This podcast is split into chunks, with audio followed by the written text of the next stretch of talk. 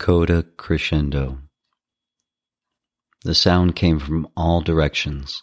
A single trumpet or horn, its note brassy and warm, floated through Middlebottom and refracted from every surface buildings, cars, people. The horn played only one note, long and patient and unwavering, then a slight pause on the same note again, never different in volume or tone.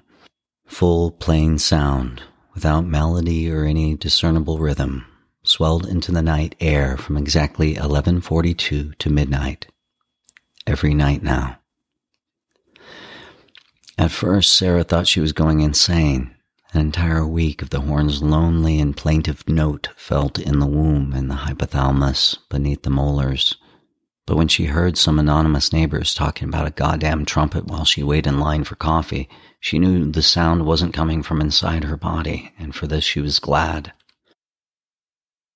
That's what it felt like, as if the note emanated from Sarah's belly as she leaned on the fire escape. Having never played an instrument herself, she poked around online until she discovered it was an E note. When the nightly sounding continued into a second week, she actually left her apartment to try and find it, wandering one direction then another in search of the source.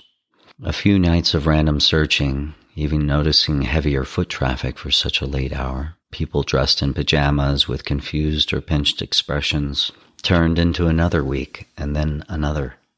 Finally, Sarah saw an article in the paper as she rattled home on the city bus.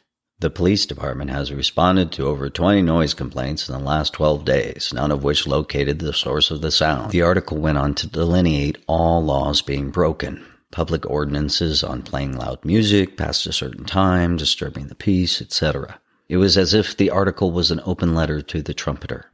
Sarah was certain now, after doing some vague research, that it was a trumpet, perhaps a cornet. A public effort to make him stop. Sarah knew it was a male, could picture a hunched old man wearing an overcoat as he stood on some rooftop and surveyed the sleeping neighborhood below. But that very night, like all others, was met with a steady E note glowering into the darkness at 11:42 on the dot. Sarah waited and worked, losing her thoughts as items beeped through her checkout line. The scanner beep also an E note, except short and terrible. She began to hear the trumpet during the day, or found herself humming a single note and noticing that ten minutes had passed, unknown customers with all their groceries, without an active thought in her mind. She stopped calling or texting friends, most in college with entirely different problems, and kept her phone off to prevent anyone from discovering she was going insane. She even heard the trumpet as her teeth clicked on the bus ride home, The nights blended with one another as Sarah, hugging herself, began a methodical search to find the source rather than just meandering after echoes. She made her way to the south end of the city where the sound never reached, alley by alley, and in a diagonal line down, down into the true bottom neighborhood, the warehouses and curved, spontaneous railroad crossings, the slick black ribbon of the river, then blocks and blocks of homes and apartment buildings until the end, the freeway, and more city beyond. After a time, Sarah discovered she was going about her search all wrong. Instead of volume, how loud the trumpet sounded, she needed to go by direction, where it came from. The revelation explained nearly a week's worth of directionless wandering in the warehouse district and was confirmed in another newspaper article. Police asked that citizens stop calling 911 and stop filing complaints against the trumpeter. A police spokesperson confirmed that the department has done everything in its power to find the person or persons responsible. The article quoted a physics professor from the state university where most of her friends lived in a happy bubble. The professor said the sound, due to the properties of waveform, is always in a state of diminishment. As soon as the note leaves the trumpet, it is dying and dies further in each refraction, each increase in distance from the bell of the instrument. What we hear is the remnant of sound, a ghost of the actual sound itself. Sarah thought about this. She knew if standing to the side of a loud trumpet, or anything for that matter, it wouldn't be as loud as standing in front. And then the E note, after more research, Sarah found that it's used for tuning instruments, and is the third note in the C major scale. Do, re, mi, fa, sol, la, ti, do. It was the mi of the scale before the fa, and a moment of suspension in the scale of tension. She listened to all kinds of recordings. She found a guitar tuner online and played the E note on her computer, thinking. Or worse, she put it on repeat and went about her morning as she got ready for work, the note humming constant in the background. One night things worsened. Sarah left her apartment at exactly 11:30 so she would have enough time to start a new pattern, this time focusing on direction. Since her fire escape indicated the horn came from the south and toward the river, she would begin there. But on her way, when the E note began to sound, she heard another horn, a different trumpet, louder. This one played a different note in harmony and unison with the original trumpeter, although harsher and somehow less melodic.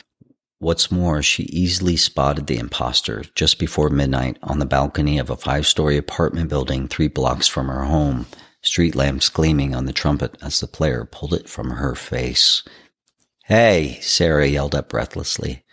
But the woman ducked into her darkened apartment when midnight and the trumpeter's call ended the show. Sarah returned home shattered and more confused. She woke up and called in sick to work. She went to the only music store in the bottom. No, I don't have any more trumpets, the bearded man behind the counter said and scowled. No cornets either. What, do you think you're the only one? Only one what? Sarah said, already turning toward the door. Surrounding her on every inch of every wall were gleaming instruments of wood and brass and silver. Sold three horns in the last four days, the clerk said, as if the sales infuriated him. Hadn't sold one in almost a year. Now I, I have a couple of trombones. Sarah stopped and turned. Maybe maybe I should play them on the roof. Sell the suckers. I've got a marching baritone in back, he said and raised his head a few degrees. That's, that's like a giant trumpet, though it plays in a lower register. The valve positions are the same as a, I'll take it, Sarah said, reaching into her purse. She made it home swiftly, but not without a thousand and one eyes watching her, feeling like a paranoid fool, carrying an oddly shaped black plastic case the size of an end table. Locking the apartment door behind her with shaky hands, she took out the enormous horn, surprised by the weight. When she put the cold mouthpiece to her lips and tried to make a sound, only embarrassing farting noise refracted off the walls. It took nearly all day, with ice on her swollen lips between attempts, before she could belt out a passable E note. After that, she rested and waited for the night. By the time 1142 rolled around, she was ready. Sarah stood on her fire escape listening. Sure enough, the lonely note poured through the night like ink into water, curling around lampposts and seeping under doors. Sarah waited for a man in a suit to pass beneath her and then put the baritone to her lips. She drew in a lungful of air and waited for the next note. No, the next. But before she could ever play, there came another horn this one from a different direction than the balcony lady, with a warmer sound and in harmony. With each E note sounded, the other trumpet would gently join in unison, and then came another horn from a different direction. Three notes now, each in harmony at times, discordant at others. Sarah held the enormous baritone in her hands, trembling. Another horn joined in, probably the balcony lady then a flute of some kind, following by the steady ting of a triangle being struck. By the time midnight came, there were bongo drums and guitars and pianos and violins and melodies of varying complexity all intertwined with the trumpeter coming from everywhere and nowhere simultaneously. Sarah wiped at her eyes, surprised to find tears there. When the last note faded and all accompaniments dissipated, the world was silent and black and terrible. Even though she was tired, always tired now, she put on her work shirt and apron and rode the bus to the store, her register, and rang up the banal purchases of a hundred people. She thought about the trumpeter with his overcoat, what he might think about all the people intruding upon his quiet creation. Sarah wondered if he was angry or joyful at the company, or even worse, what if he stopped playing altogether?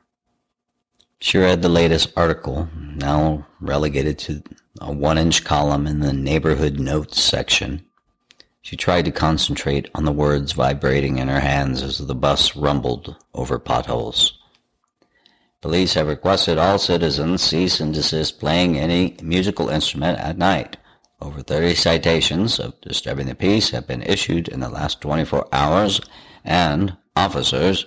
She almost tumbled out of her seat as they crossed Percy, the newspaper falling to the floor, but she never read another word in the article. This night, tonight, she would add her own note to the din and cacophony.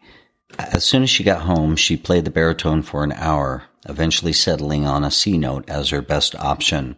It was the clearest note she could play, and upon some research found it was in harmony with the E. She wouldn't try to be fancy like the others, or balcony lady, nor would she do anything but play a single note at the same time and along with the trumpeter. She would join the song. Instead of the fire escape, Sarah decided to go up to the apartment roof.